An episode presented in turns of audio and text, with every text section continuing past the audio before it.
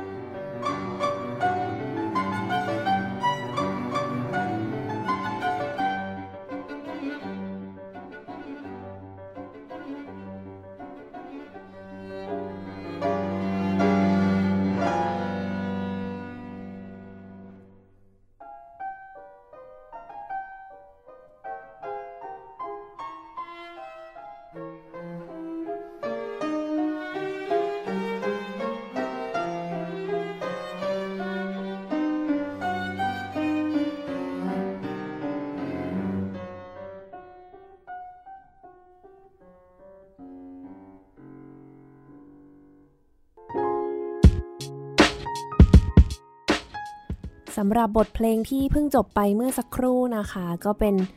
บทเพลง Piano Trio นะคะ หมายเลข 43 ซึ่งประพันธ์โดยนักประพันธ์โยเซฟไฮเดนนะคะ Piano Trio เนี่ยก็จะประกอบไปด้วยไวโอลิน เชลโล แล้วก็เปียโนนั่นเอง เมื่อสักครู่ท่านผู้ฟังได้ฟังไปเป็นท่อนที่ 1 นะคะ เดี๋ยวเราจะกลับมาพูดถึงบทเพลงเพลงนี้กันมากขึ้น ก่อนที่จะไปพูดถึงบทเพลงเนี่ย ก็ขอต้อนรับแขกรับเชิญในวันนี้นะคะ สวัสดีค่ะ สวัสดีครับค่ะซันนี่ชิติพัฒน์ดารพงศ์นะคะครับค่ะก็เรียกซันนี่อย่างนี้เนาะเพราะว่าก็เป็นจริงๆเป็นเพื่อนกันมาตั้งแต่ยังเด็กๆแล้วที่เล่นดนตรีอยู่ในวงดุริยางค์เยาวชนไทยมาด้วยกันเนาะ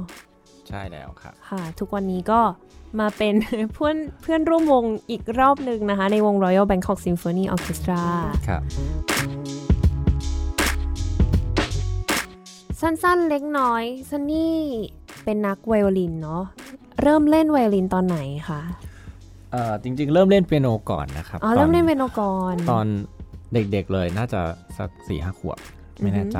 ค่ะแล้วก็เพิ่งมาเริ่มเล่นไวโอลินตามหลังตอน 12ละอายุ12 ค่ะครับ แล้วก็เอ่อได้มีโอกาสพอตอนอายุ15 ก็ได้มีโอกาสมาเรียนกับเอ่ออาจารย์ศิริพงศ์ทิพย์ทันที่ตอนนั้นอาจารย์เป็นหัวหน้าวงแบงคอกซิมโฟนีอยู่ แล้วก็อ๋อก็เลยทำให้เอ่อพัฒนาต่อมาเรียนกับอาจารย์ต่อเนื่องถึงมหาลัย ตอนจบปริญญาตรีที่มหาลัยรังสิตครับ ค่ะ แล้วหลังจากนั้นเห็นว่ามีไปยุโรปด้วยใช่ไหมคะ ใช่ ตอนนั้นไปที่เวียนนาครับไปเป็นหลักสูตรดิปโลมาที่เอ่อ Priner Conservatory of Music and Art ตอนนั้นไปอยู่น่าจะประมาณ 3 ปี อืม แล้วก็กลับมาอยู่ที่ไทย ครับ แล้วก็กลับมาเรียนปริญญาโท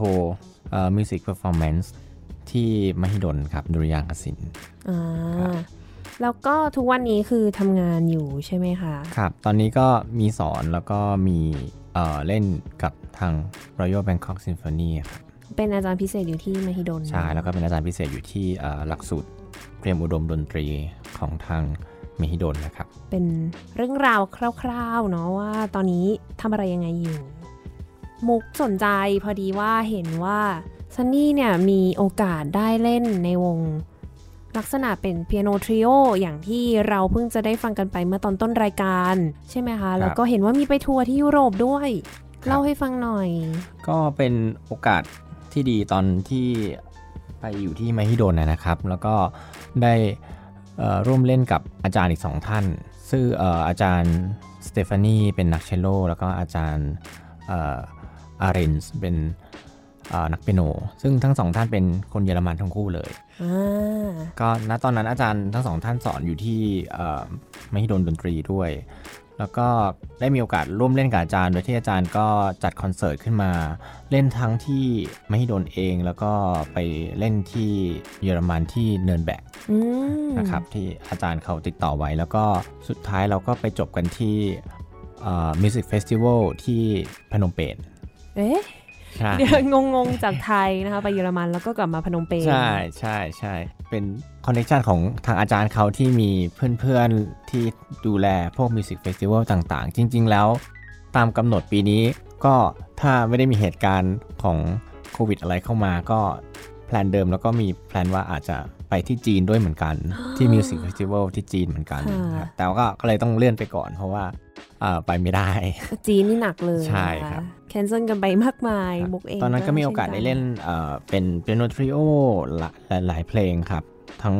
โรแมนติกบ้าง หรือว่าตอนที่อยู่ที่มิโดนก็จะมี piano quartet piano quintet อะไรอย่างเงี้ยครับ ก็ได้มีโอกาสเล่น ก็คือทุกอันทั้งหมด ทุกอันเป็น string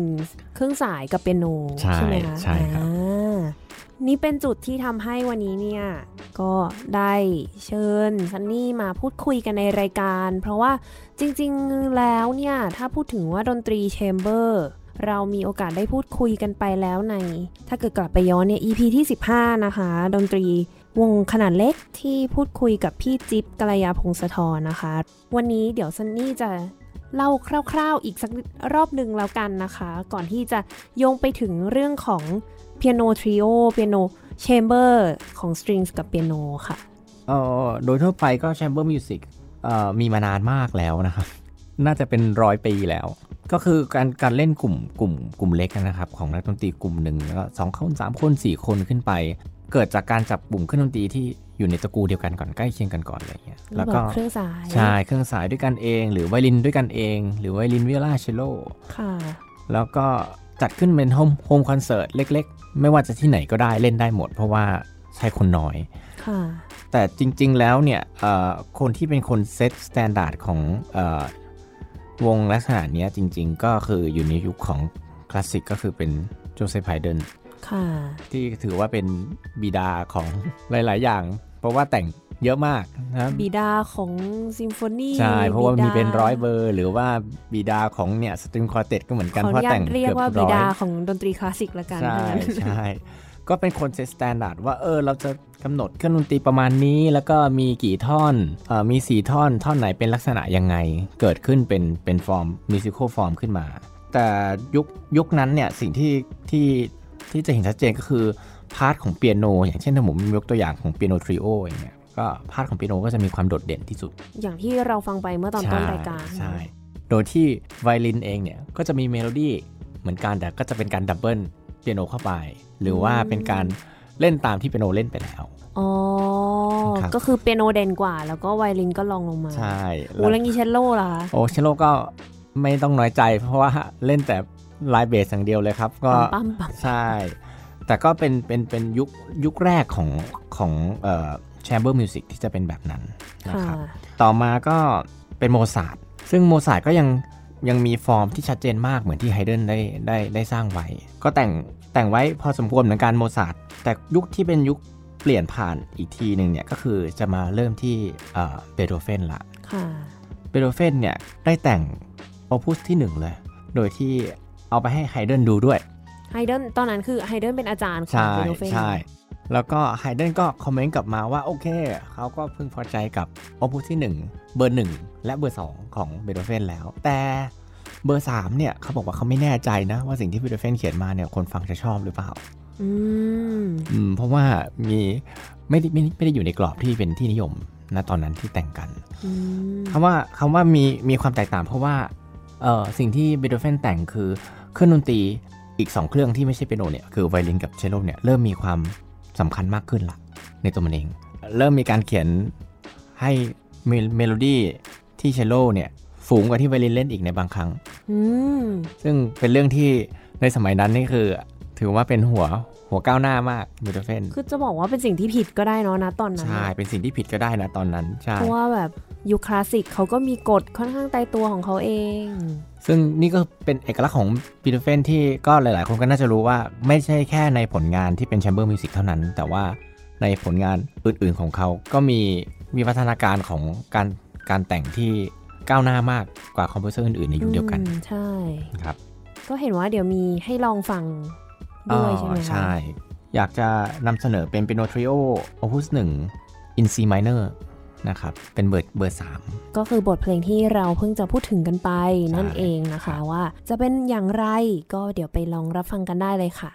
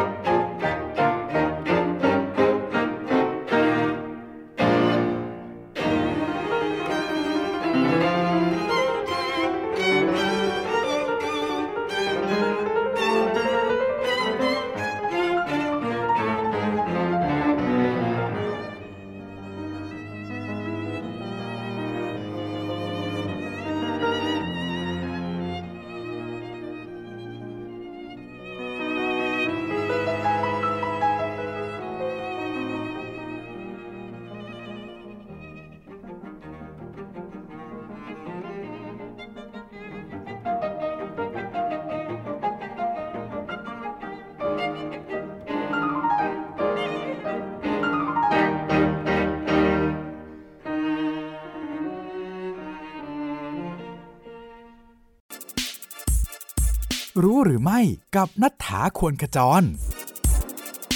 รู้หรือไม่มีเพลงคลาสสิกที่แมวแต่งด้วยนะ โดเมนิโกสการ์ลัตติ นักประพันธ์ท่านหนึ่งเนี่ยเขาได้รับแรงบันดาลใจจากการที่แมวของเขา เจ้าแมวน้อยที่มีชื่อว่าพูชิเนล่าเขาเดินไปบนฮาร์ปซิคอร์ด สการ์ลัตติก็เลยเอาโน้ต ซึ่งบรรเลงโดยอุ้งเท้าเล็กๆ ของเจ้าแมวเนี่ย ไปทำเป็นทำนองหลัก ก่อนที่จะพัฒนาเพลงต่อไปให้กลายเป็น fugueที่มี 4 แนวสอดประสานกัน นักเปียโนและนักประพันธ์ฟรานซ์ลิสต์เนี่ย เขาได้จัดคอนเสิร์ตเดี่ยวของเขาขึ้นในปี 1840 ที่กรุงเบอร์ลิน แล้วก็นำบทเพลง fugue อันนี้เนี่ยมาแสดง แล้วเขาก็ใส่ลงไปในโปรแกรมของเขาโดยใช้ชื่อว่า Cat Fugue Gen Z and Classical Music ก็เมื่อสักครู่เป็นบทเพลงของเบโธเฟนนะคะ ผู้ที่เรียกได้ว่าเป็นผู้ปฏิวัติวงการดนตรีคลาสสิกเลย จากยุคคลาสสิกไปสู่ยุคโรแมนติกเนาะก็เมื่อกี้จากที่ฟังไปก็จะเริ่มเห็นแล้วว่าจะก้าวเข้าสู่ยุคต่อไปคือยุคโรแมนติกเนี่ย piano trio ที่เราฟังไปเนี่ยก็จะเห็นว่า composer เนี่ยแต่ง ออกมาเนี่ยโดยการที่ require ความสามารถของนักดนตรีมากขึ้น นักดนตรีต้องเก่งขึ้นใช่ใช่ เป็นเรื่องของ technical demand แล้วว่านักดนตรีต้องมีความสามารถมากขึ้น รวมถึงผู้ฟังเองก็ต้องมีความเข้าใจในสิ่งที่ composer แต่งมากคือต้องพขึ้นยายามหน่อยแล้วไม่ใช่แค่แบบอุ้ยฟังเมโลดี้เพราะใช่ใช่ไม่ใช่เป็นดนตรีประกอบละ เป็นดนตรีที่ที่เอ่อมี มี texture มีชั้นมากขึ้นละนะครับ แล้วก็สิ่งแต่สิ่งที่บิโ o เฟนทำเนี่ย แล้วก็ในยุคนั้นที่รู้สึกว่าเป็นสิ่งที่แปลก แล้วก็เป็นสิ่งที่เขาไม่ทำกันเนี่ยผิดเนี่ยกลับถูกเอามาพัฒนาต่ออืมเออในยุคโรแมนติกคนที่ได้รับอิทธิพลต่ออย่างชัดเจนก็เมนเดลโซห์น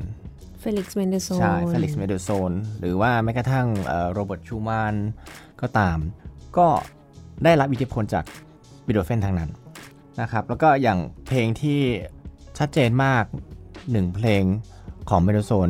ก็คือ piano trio เบอร์หนึ่ง in D minor จากที่เราคุยกันไปว่าเบโธเฟนเริ่มให้ความสำคัญกับ part อื่นมากขึ้น นอกจากเปียโนเมนเดลโซห์นไปกว่านั้นอีกครับ ให้ความสำคัญกับ part นั้นจนเปียโนไม่มีความสำคัญเลยอ่าอ่าพูดอย่างนี้คนเปียโนอาจจะรู้สึกว่าโอ้โน้ตฉันก็ยากนะ ในเมนเดลโซห์นใช่แต่ว่า เราจะเริ่มเห็นการเปลี่ยนแปลงแล้วว่าจากยุคในไฮเดนที่เปียโนเป็นเมโลดี้เวโอลินตามลงมาแล้วก็เชลโลเนี่ยเป็นเป็นคนที่ให้ความสำคัญน้อยที่สุดพอมาถึงเบโธเฟนก็เริ่มให้ความสำคัญกับทุก ๆ เครื่องเท่ากัน เมโลดี้ในตัวมันเองไวโอลินเริ่มมีความสำคัญมากขึ้นเชลโลมีความสำคัญมากขึ้นพอมาถึงเมนเดลโซห์นกลายเป็นว่าเมนเดลโซห์นเลือกที่จะให้เมโลดี้เริ่มที่เชลโลเลยด้วยซ้ำ กลายเป็นว่าบทเพลงนั้นถูกนำเสนอด้วยเครื่องดนตรีเชลโลเลยแทนที่จะเป็นเปียโนเหมือนสมัยก่อน และกลายเป็นจะว่าเป็นเทรนด์ก็ก็น่าจะใช่ก็คือต่อจากที่ Mendelssohn แต่งลักษณะนี้ composer อื่นที่แต่ง piano trio piano quartet piano quintet อะไรก็ตาม ก็มีลักษณะการแต่งที่คล้ายๆกันคือไม่ได้เริ่มนำเสนอเมโลดี้ที่เปียโนอีกแล้ว แต่ว่าให้ความสำคัญกับเชลโลแล้วก็ไวโอลิน มากกว่า ใช่ใช่ใช่ก็เป็นเป็นยุคที่พัฒนาต่อมาจาก Beethoven อีกทีหนึ่งก็เดี๋ยวเราจะได้รับฟังกันเนาะบทเพลงนี้ บทเพลง Piano Trio in D minor ของ Mendelssohn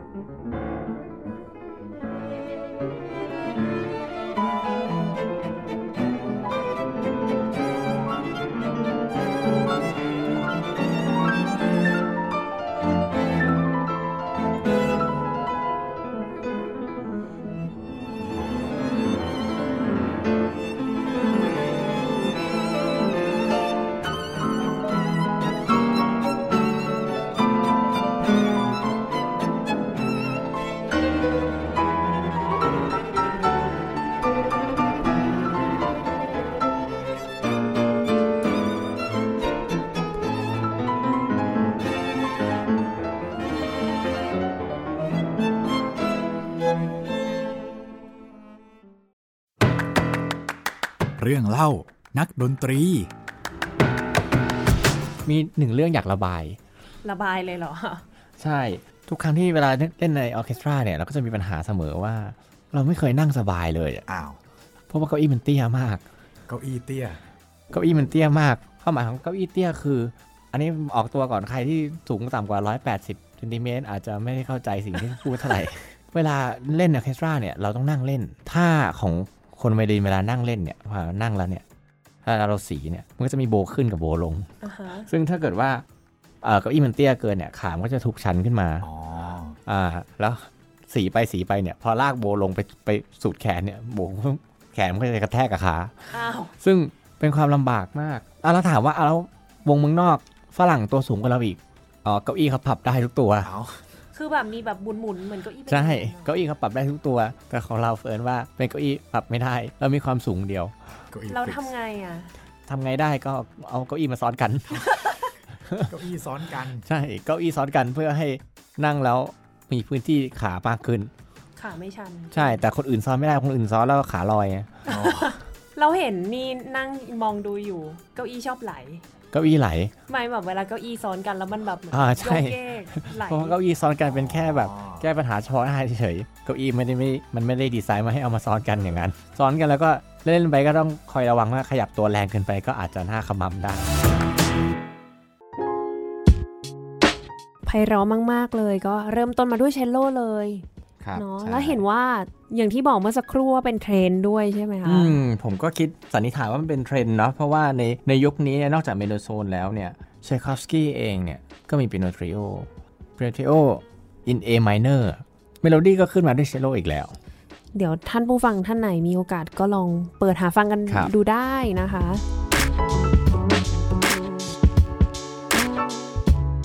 Antonín Dvořák บทเพลงที่เป็น chamber music ของเขาที่ดัง มาก ๆ เลยก็คือเปียโนควินเต็ด in A major in A อีกแล้วนะใช่ in A อีกแล้วทำไมทำไมมันแบบว่า in A in A กันใหญ่เลยเอ่อคนไวโอลินคนเครื่องสายเนาะก็ส่วนใหญ่ก็จะเป็น in A กับ in D เนาะอ๋อ ใช่ Mendelssohn เมื่อกี้ก็ in D ใช่ สันนิษฐานคร่าวๆก็น่าจะมาจากเพราะว่ามันเป็นสายเปล่าที่เวลาเราจูนสายเราก็เริ่มคู่ห้าจาก AE ทั้งหลายพวกนี้ก็จะเป็นอ๋อคือคีย์แบบที่สายของไวโอลินมันเป็นโน้ตตัวนั้นเลย ใช่ครับ ก็จะได้ไม่ต้องกดเยอะอย่างนี้เหรอ เอ่อน่าจะเป็นว่ามันอาจจะเป็น tonality ที่อยู่ในหูของของคนเครื่องสายอยู่แล้ว คุ้นชินอย่างใช่นี้เหรออ่เข้ามือเล่นแล้วเข้ามืออยู่แล้วอ๋อแต่ก็แล้วก็เนี่ยอย่างในของ Dvořák เองที่เป็น piano quintet in A major เนี่ยเมโลดี้ก็เริ่มที่เชลโลอีกแล้วครับ แน่ถ้าให้สงสัยว่ามันเป็นยังไงรุ่งเรืองนะเนาะก็ของเชลโลลองไปลองฟังเปรียบเทียบกันดูได้ว่า มันเริ่มที่เชลโลแล้วมันไพเราะยังไง อืมโอ้เพราะจริง ผมถึงบอกว่ามันเป็นเทรนด์มุกชอบเชลโลอยู่แล้วอะเห็นบอกว่าเป็น piano quintet คือมี 5 คนแล้วใช่ไหมคะ ไม่ใช่ piano trio ใช่ ถ้าเป็น trio เนี่ยก็ถ้าเราจะไล่ chamber เนี่ยก็ 2 คนก็ duo trio quartet quintet ใช่ไหมครับ 2 3 4 5 ก็ไปจนถึงoctet nonet nonet 9ใช่อ่าแล้วใหญ่กว่านั้นแล้วก็จะเรียกเป็นเป็นเอ่อ chamber orchestra ละ string orchestra ใช่อะไรอย่างนี้ใช่ไหมใช่ string orchestra ละก็คืออมีสมาชิกที่เพิ่มมากขึ้น แต่ว่าข้อแตกต่างของ chamber ที่เป็นตั้งแต่ duet จนถึง nonet เนี่ยหรือว่า 2-9 คนกับที่เป็น string chamber เนี่ยคือ2-9 คนเนี่ยคือ2 part ถึง9 part 2แนวดนตรีถึง 9 แนวดนตรี แต่ว่าพอเป็น string chamber เนี่ย อาจจะมีแค่4 part ก็ได้แต่มีจำนวนคนที่มากกว่า 10 คนขึ้นไปละหมายถึงว่ามีโน้ตหนึ่งสองสามสี่4แนวแล้วคนหนึ่งเนี่ยเล่นด้วยคนหลายคน ใช่อ๋อใช่ก็จะเริ่มมีความหน้าตาเหมือนออร์เคสตราละแต่ว่าเป็นไซส์ที่ยังเล็กอยู่อืมจำนวน part ยังไม่ได้เยอะมากจำนวนคนเริ่มเพิ่มละขยายต่อจากนี้ก็จะเป็นลักษณะของ full orchestra ที่มีเครื่องสาย เครื่องเป่า percussion เต็มวงค่ะ คือจริงๆแล้ว piano quartet quintet นี่มีมาตั้งนานแล้วด้วยเหมือนกันหรือเปล่าคะหรือว่าเพิ่งจะมามีตอนช่วง Dvořákผมคิดว่าน่าจะมี composer อื่น ๆ อีกหลายคนที่แต่งแบบนี้เหมือนกัน แต่ว่าที่มีได้รับความนิยมเนี่ย ก็จะเป็นมันมาระเบิดเอาตอนใช่ท่อนช่วงยุคช่โรแมนติกละเราเครื่องดนตรีที่เพิ่มมาค่ะ ตอนแรก trio คือไวโอลินเชลโลเปียโนใช่พอเป็น 4 คนนะคะสี่คนก็จะเป็น ไวโอลินวิโอลาเชลโลบวกกับเปียโนอ่าใช่พอเป็นห้าคนห้าก็จะเป็นไวโอลินไวโอลินวิโอลาเชลโลก็คือ string quartet ปกติที่เรารู้จักกันบวกกับเปียโนก็เลยเป็นห้าอ๋อแต่ทั้งหมดนี้เราจะเรียกเป็นว่า piano trio piano quartet piano quintetอ๋อ คือใช้คำว่าเปียโน ใช่นำหน้าใช่อืมใช่ครับก็เปียโนมีความสำคัญมาตั้งแต่ไหนแต่ไรแล้ว แล้วอย่างนี้ถามหน่อยจากประสบการณ์ที่ ซันนี่เองก็บอกว่ามีโอกาสได้เล่นกับวงประเภทนี้มาเยอะ ถ้าเทียบกันระหว่างแบบมีเปียโนกับไม่มีเปียโนอืมยากต่างกันเยอะไหมคะอืมเป็นคำถามที่ดีครับ ก็ถ้าโดยโดยปกติแล้วอาจจะต้องพูดก่อนว่าอ่าการเล่นการเล่นวงเล็กกับวงใหญ่ก็คือเรื่องหนึ่งละใช่ไหมครับว่าเรา work กันใน Chamber Music เนี่ยต่างจากการ work ที่เราเล่นในวงใหญ่ละ พอมาแยกลงไปอีกว่าวงเล็กที่เป็น Chamber Music เนี่ยเป็น string อย่างเดียว หรือเป็น string กับเปียโนก็มีความแตกต่างกันออกไปอีก สิ่งที่สำคัญที่สุดในการเล่นเครื่องสายเลยอันดับหนึ่งก็คือเรื่องของ intonation คือเสียงเพี้ยนใช่เสียงตรง ใช่ intonation ของเครื่องสายเนี่ยก็จะมีความละเอียดอ่อนมาก เพราะว่าเราเป็นเครื่องดนตรีที่ขยับนิดเดียวก็เพี้ยนเลย อืมอืมซึ่งต่างจากเปียโน เพราะว่าเปียโนเนี่ยได้รับการจูนเป็น equal temperament คือทุกเสียงเท่ากัน เพราะว่าการที่จูนเปียโนแบบนี้เปียโนปัจจุบันเป็นแบบนี้นะครับ เพราะว่าทำให้สามารถเขาสามารถเล่นคีย์ไหนก็ได้ จึงทำให้เกิดความแตกต่างของ intonation เวลาเราต้องปรับจูนกัน เวลาไม่เล่นด้วยกัน ถ้าเกิดว่าเป็นเครื่องเอ่อ string chamber ที่ไม่มีเปียโน เราก็จะจูนกันเอง intonation คำว่าจูนเองในที่นี้หมายความหมายคือ ถ้าเชลโล มีแนวโน้มที่จะเล่น intonation ที่สูงขึ้น เครื่องดนตรีอื่นๆ สมาชิกอื่นๆ ในวงสามารถ ที่จะปรับ intonation ตัวเองให้สูงขึ้นตามได้ แต่ว่าเมื่อ string quartet หรือ string trio ไปบวกกับเปียโน เหตุการณ์แบบนี้จะเกิดขึ้นไม่ได้ เพราะเปียโนขยับไม่ได้ ใช่ เพราะเปียโนไม่สามารถที่จะนักเปียโนไม่สามารถที่จะวิ่งยกตัวเองขึ้นมาแล้วไปโยกคอน ปรับจูนว่า โอเค ฉันจะเล่นเพี้ยนสูงขึ้นหรือเพี้ยนต่ำลง นั่นถึง เกิดความแตกต่างในการในการซ้อมและการแสดง แต่เรื่องพวกนี้ทั้งหมดเนี่ยผมมองว่ามันเป็นชาเลนจ์ที่ใหญ่มากสำหรับการเล่น chamber music ก็คือว่าคุณจะวัดได้เลยอะว่านักดนตรีวงเนี้ยสนิทกันขนาดไหน อ๋อ คือใช้พูดถึงความสนิทเลยเหรอคะ อืมเพราะว่าการเล่น Chamber Music คือการสื่อสาร มันคือการโต้ตอบกัน conversation เหมือนการพูดจา เหมือนเราอยู่กับคนเนี้ยจนเรารู้ว่าคนเนี้ยกำลังจะพูดอะไรอะโดยที่เขาไม่ต้องพูดอืมเราบอกแล้วมีเพื่อนสนิทมากเลยไอเนี้ยเราสนิทมากมองตาก็รู้ใจแล้ว ไม่ได้ต่างอะไรกับการเล่น Chamber Music เลยนะครับ Quality ของ Chamber Music ที่ดีจะเกิดขึ้นเนี่ย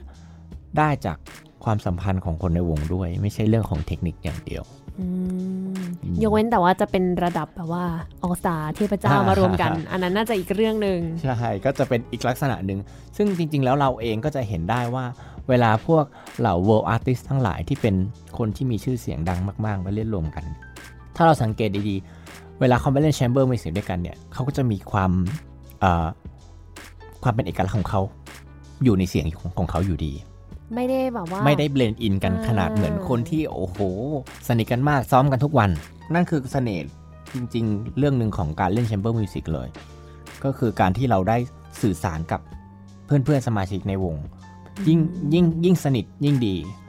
แล้วอย่างนี้ถ้าเทียบกันในฐานะที่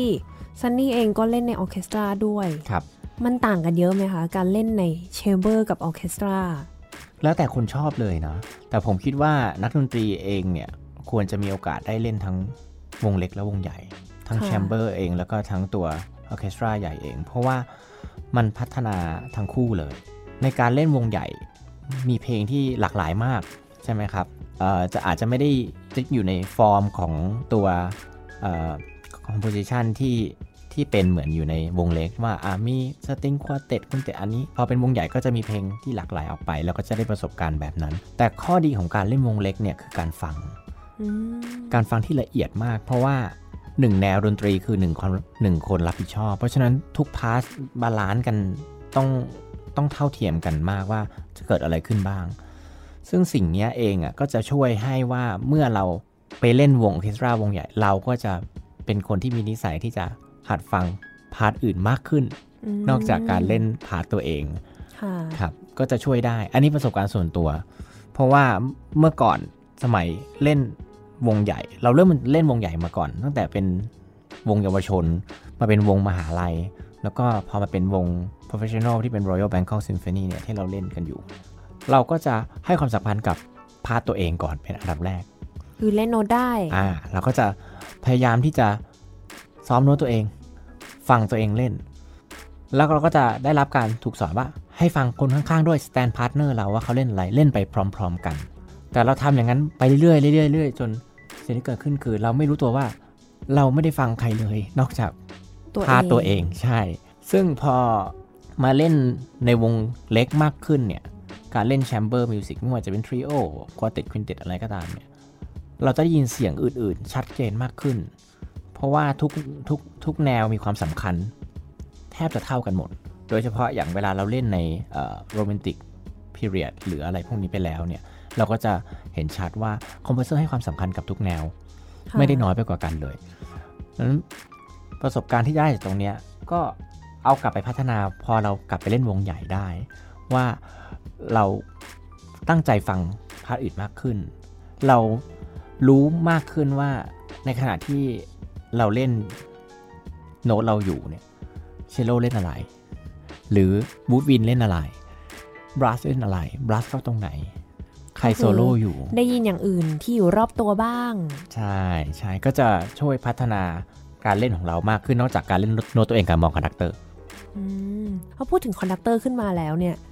ในวง chamber เนี่ยไม่มี conductor เราเล่นกันยังไงคะ อันนี้เผื่อท่านผู้ฟังจะสงสัย อ๋อ ก็มี leader อยู่ครับ ก็คือ first violin หรือว่าถ้าเกิดในวงใหญ่เราก็จะเรียกว่า concert master ก็คือหัวหน้าวง ถ้าเป็นพอเป็นวงที่มี conductor เนี่ย คนที่เล่น first violin คนแรกเนี่ย หน้าสุดของวงเนี่ยก็จะเป็นรับหน้าที่นี้แทนในการที่จะ lead วงไปข้างหน้าให้เล่นไปด้วยกัน แต่ก็เป็นเสน่ห์ที่ต่างกันออกไป เพราะว่าในออร์เคสตราวงใหญ่เราทำแบบนั้นไม่ได้ เนื่องจากมันมีจำนวนคนที่มากเกินไป เราเลยจะเป็นจะต้องมี conductor conductorที่ชัดเจนมากว่า อ่า คนนี้นะ ให้ตามคนนี้ แต่ว่าพอเป็นวงที่ไม่ size size ที่ไม่ได้ใหญ่มากเนี่ย เราก็เอ่อสามารถที่จะเลือกที่จะมองที่ first violin คนเดียวได้ แล้วก็เล่นไปด้วยกันได้ ก็คืออย่างสมมุติว่าถ้าซันนี่เล่น first violin ก็คือต้องมี ให้แบบว่าเขาเรียกว่าอะไรเหมือนสัญลักษณ์ท่าทาง หรือว่ามองสบตาอะไรอย่างนี้ใช่ไหมคะครับการเล่น chamber ที่ดีเนี่ยแล้วยิ่งถ้าเกิดนั่งอยู่ในตำแหน่งที่เป็น leader แล้วเนี่ยควรจะมีความสามารถในการที่จะพาวงไปข้างหน้า และสร้างความมั่นใจให้กับเพื่อนๆที่เล่นอยู่ในวงด้วยกันได้ ไม่ไม่ใช่แค่เรื่องของเอ่อเรื่องของการให้คิว ว่าเออเราจะเล่นเร็วเท่าไหร่หรือช้าเท่าไหร่ แต่ว่ามันเป็นเรื่องของการสื่อสารระหว่างแต่ละ part ด้วย ว่าเราเราเล่นแล้วเราให้ความมั่นใจเพื่อนที่เล่นด้วยกัน หรือสมาชิกที่อยู่ในวงอย่างไรกำลังพยายามนึกภาพว่ามันทำยังไงนะ ง่ายๆก็เป็นการหายใจหรือว่าการยกเครื่องดนตรีขึ้นมาเพื่อให้สัญญาณว่าเราเราจะเข้าแล้วหรือว่าเราเราจะเปลี่ยนจังหวะยังไงจบยังไงอะไรอย่างเงี้ยครับสำคัญค่ะของการเล่นก็คือการเริ่มแล้วก็การจบที่ที่เราต้องมีจังหวะเดียวกันในใจอะ จริงๆแล้วมันดูแบบว่ายากเนาะที่ทุกคนอยู่ดีๆ เริ่มมาพร้อมกัน แล้วก็เล่นอยู่ในจังหวะเดียวกัน ซึ่งจริงๆ มันก็เป็น trick หนึ่งที่คนเป็น leader ต้องทำให้ได้ใช่ leadership ของของ concert master ก็เป็นเรื่องที่สำคัญในการที่จะทำงานในวงครับ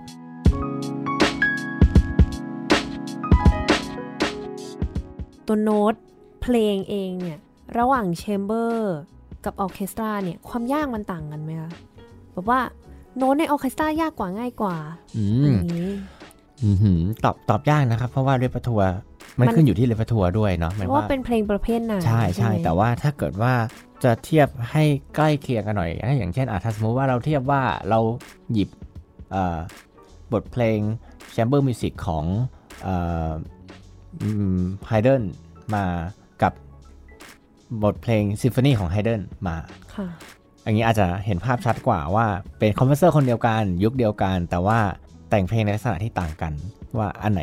ต่างกันยังไง ก็ในในมุมมองของผมผมคิดว่าเอ่อเรื่องของทางเทคนิคแล้วเนี่ยไม่ได้ต่างกันค่ะเพราะว่ามันเป็นสไตล์การเขียนของ composer แบบเดียวกัน เช่น ถ้าเขาต้องการให้ไวโอลินเล่นแบบนี้ ในในวงเล็กเขาก็เขียนแบบหนึ่งค่ะพอไปพอในวงใหญ่เขาก็ยังเขียนแบบนั้นอยู่ที่มันเป็น character ของของเครื่องดนตรีนั้น ความยากตรงนี้ก็เลยคิดว่าไม่น่าจะต่างกันเท่าไหร่ ความยากที่ต่างกันน่าจะเป็นเรื่องของเออการการการซ้อมมากกว่า การซ้อมกับ part อื่นอืมๆก็คือจะโยงกลับไปเรื่องที่เราคุยกันว่าเออพอมันเป็น work ที่เป็นกลุ่มเล็กเนี่ยเราเราต้องตั้งใจฟังมาก เราต้องแบบฟังละเอียดมาก แล้วก็อีกหนึ่งอย่างจริงๆที่อยากเสริมในการซ้อมเอ่อ chamber music เนี่ยคือ คือต้องเป็นคนเอ่อใจกว้างอะ อ่านึกออก คือจริงๆกำลังพยายามคิดว่ามันน่าจะเป็นเรื่องเกี่ยวกับทักษะด้านการพูดใช่ด้วยหรือเปล่าการสื่อสารใช่ใช่อย่างที่ผมบอกว่าไม่ไม่ดูได้เลยว่าวงเนี้ยเล่นดีไม่ดีคือสนิทกันหรือเปล่าอืมเพราะว่ามันต่อโอเคต่อให้เป็นวงหน้าใหม่มาเจอกัน แล้วทุกคนในสมาชิกไม่ได้สนิทกันมาก แต่ว่า อย่างน้อยๆครูคุณสมบัติที่ต้องมีคือใจกว้าง เพราะว่ามันคือการ พูดคุยอะครับดนตรีที่เราเห็นใน chamber music ก็ไม่ได้ต่างอะไรจากการที่เรามานั่งแล้วเราแชร์ประสบการณ์คุยเรื่องเดียวกันนะแต่ว่าเราคุยผ่านดนตรีอ๋อว่าเรามีมุมมองยังไง หรือว่า เอ้เราเราคิดว่ามันควรจะเป็นแบบนี้เพราะอะไร เพราะฉะนั้นคุณสมบัติที่ดีของของคนเล่น chamber music เนี่ยไม่ใช่เรื่องของเทคนิคอย่างเดียวแต่เป็นเรื่องของโซเชียลด้วยค่ะคือการสื่อสารในสังคมอืมมันทำให้นึกถึงอย่างเวลาเราซ้อมในวงออร์เคสตราเนี่ย คนที่พูดหลักๆ ก็จะมีแค่ conductor ใช่น้อยมากน้อยมากจริง ๆ ที่คนในวงจะพูดใช่ใช่อาจจะมีแค่มุกคนเดียวมั้งในวง พูดเยอะ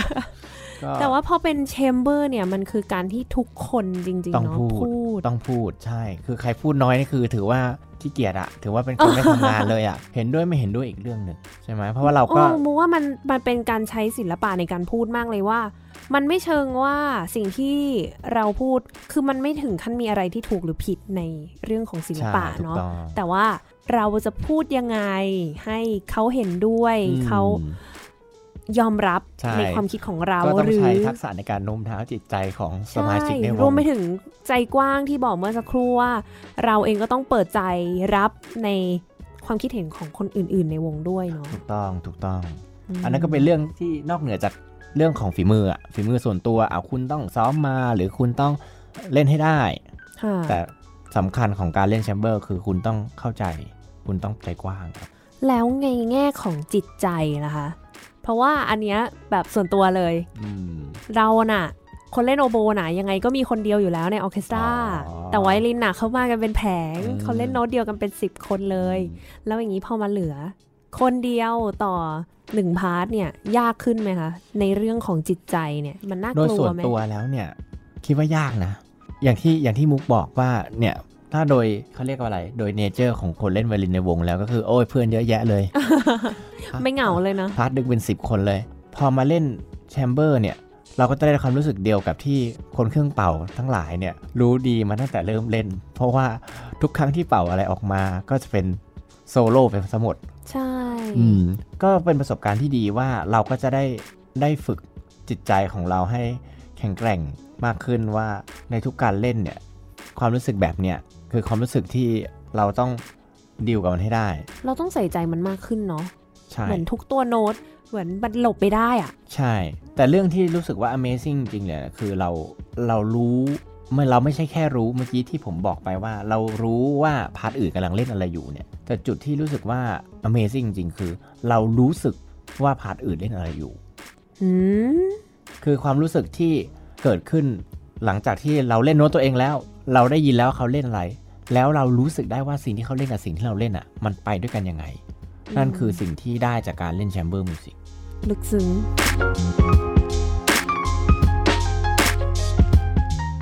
ตอนนี้ ในประเทศไทยเนี่ยวงการ chamber มองว่าเป็นยังไงบ้างคะตอนนี้ ถ้าเทียบกับคอนเสิร์ตออเคสตราก็ผมว่าก็ยังน้อยนะ แต่ว่าช่วงสัก 4-5 ปีหลังเนี่ยคิดว่าก็เริ่มได้รับความสนใจมากขึ้นนักดนตรีที่เล่นออเคสตราทั้งหลายเนี่ยก็เริ่มเริ่มผันมาตั้งวงเล็กๆกันมากขึ้นอืเริ่มจับกลุ่มรวมตัวกันเพื่อที่จะเพื่อที่จะเล่นเพลง chamber music มากขึ้น เพราะว่า chamber music มีเยอะมากเลย ให้ให้เลือกเล่น ที่เราพูดกันไปแล้วว่าไฮเดนเองแต่งมาทีเกือบร้อยเบอร์เพราะฉะนั้นไม่มีวันเล่นครบอะเอาจริงใช่เพราะฉะนั้นเรามีตัวเลือกอีกเยอะเลย หรือเลือกหรือพูดง่ายๆคือเรามีเรามีบทเพลงอีกมากมายที่เรายังไม่รู้จักอะที่รอให้เราเปิดประสบการณ์ที่ไปเจอมันอยู่ เพราะฉะนั้นตอนนี้นักดนตรีรุ่นใหม่ ๆ เริ่มมีความสนใจกับ chamber music มากขึ้น รวมไปถึงผู้ฟังเองด้วยไหม ใช่ใช่แล้วก็เข้าถึงได้ง่ายกว่า ด้วยซ้ำในบางมุมสำหรับผม เพราะว่าออร์เคสตราเนี่ย ก็ต้องไปเล่นที่ hall ใหญ่ ๆ เท่านั้นค่ะจะดูทีก็ไปถึงศูนย์วัฒนธรรม แต่ถ้าพอมันเป็นลักษณะของ chamber music เนี่ย มันก็เป็น home concert มากขึ้น สถานที่ที่ใช้จัดก็เล็กลง จะจัดในผับในบาร์ก็ได้ จัดในพาร์ทบาร์ก็ได้ เดี๋ยวนี้ก็เห็นเห็นมีพี่ๆนักดนตรีหลาย ๆ คนก็เปิดตลาดนั้นขึ้นมา ซึ่งกลับกลายเป็นว่าได้รับความนิยม เพราะว่าคนเข้าถึงง่ายขึ้น คนไปฟังเพลง ไปกินข้าวเอ่อ สังสรรค์ไปดื่ม ซึ่งมันเหมือนกลับไปสู่จุดเริ่มต้นที่ดนตรีประเภทนี้เนี่ยสำหรับบรรเลงประกอบอาหารข้ามประกอบการพูดคุยเลย ใช่ถ้าย้อนไปเนี่ยก็คือสมัยที่ไฮเดนทำงานอยู่ในวังเลยด้วยซ้ำแต่งเพื่อเล่นในวังให้เอ่อให้กับแบบพวกเจ้าใช่ให้กษัตริย์นะตอนนั้น ใช่ยิ่งจริง ๆ แล้วเนี่ยอย่างตอนเนี้ยผมก็สอนอยู่ที่ทางมหิดลเนี่ยในหลักสูตรของ เด็กๆที่เรียนดนตรีเองเนี่ย ก็จะมีมีเอ่อการเล่น chamber music อยู่ตลอดเวลาอยู่แล้วอืมแล้วก็จะมีการจัดคอนเสิร์ตขึ้นมาทุกเทอมอยู่แล้วค่ะเพราะฉะนั้นทางทางทางมหิดลเองก็จะมีที่เป็น chamber concert ให้ได้ติดตามตลอดเวลา ให้เด็กๆได้แสดงตลอดเวลา รวมถึงอาจารย์เองก็จัด chamber music ที่ที่คณะด้วยเหมือนกัน โอ้ อันนี้เผื่อท่านผู้ฟังสนใจ มีจะมีคอนเสิร์ตเร็วๆนี้ไหมคะ ของทางฝั่งมหิดล จริง ๆ แล้วของทางมหิดลมีคอนเสิร์ตอยู่เรื่อยๆ เลยก็เอ่อติดตามได้ที่เพเพจจเนาะใช่เพจ Facebook ของของเอ่อแย้มแย้มคือ Young Artist Music Program ค่ะครับก็เป็นเป็นเตรียมอุดมดนตรีของทางมหิดลค่ะนะครับหรือว่าตัวทางเพจหลักของตัว College of Music เองก็ได้ค่ะก็จะมีของวิทยาลัยดุริยางคศิใช่ลป์ก็จะมีการเอ่อ โปรโมทหรือประชาสัมพันธ์พวกคอนเสิร์ตต่างๆ นอกเหนือจากคอนเสิร์ตของเครื่องสายเองก็department อื่นก็จะมีคอนเสิร์ตอยู่เรื่อยๆ อยู่แล้ว ซึ่งจริงๆ แล้วมุกอะมองว่าน่าสนับสนุนมาก เพราะว่าคอนเสิร์ตแน่นอนว่าฟรี ใช่ น่าไปดูใช่แล้วก็เป็นการแสดงของเด็กรุ่นใหม่ๆใช่ ที่ก็ คือเรามองว่าการที่น้องๆเขาเล่นเนี่ยแน่นอนว่าเขาได้ประสบการณ์จากการเล่น แต่ว่าเขาต้องการคนดูด้วยที่จะทำให้ประสบการณ์นี้เนี่ยสมบูรณ์แบบมากยิ่งถูขึ้น ถูกต้องถูกต้องก็คนดูก็ต้องเอ่อไปช่วยเติมเต็มให้การแสดงนั้นสมบูรณ์ ใช่ก็คือสนับสนุนให้คนรุ่นใหม่ได้มีพื้นที่ในการแสดงมากขึ้นเนาะใช่ครับ แล้วถ้าท่านผู้ฟังสนใจคอนเสิร์ตประเภทแชมเบอร์จะ มีแนะนำไหมคะ แบบว่าวงดนตรี เดี๋ยวนี้อ๋อมีวงอะไรหรือว่าจัดที่ไหนยังไงบ้าง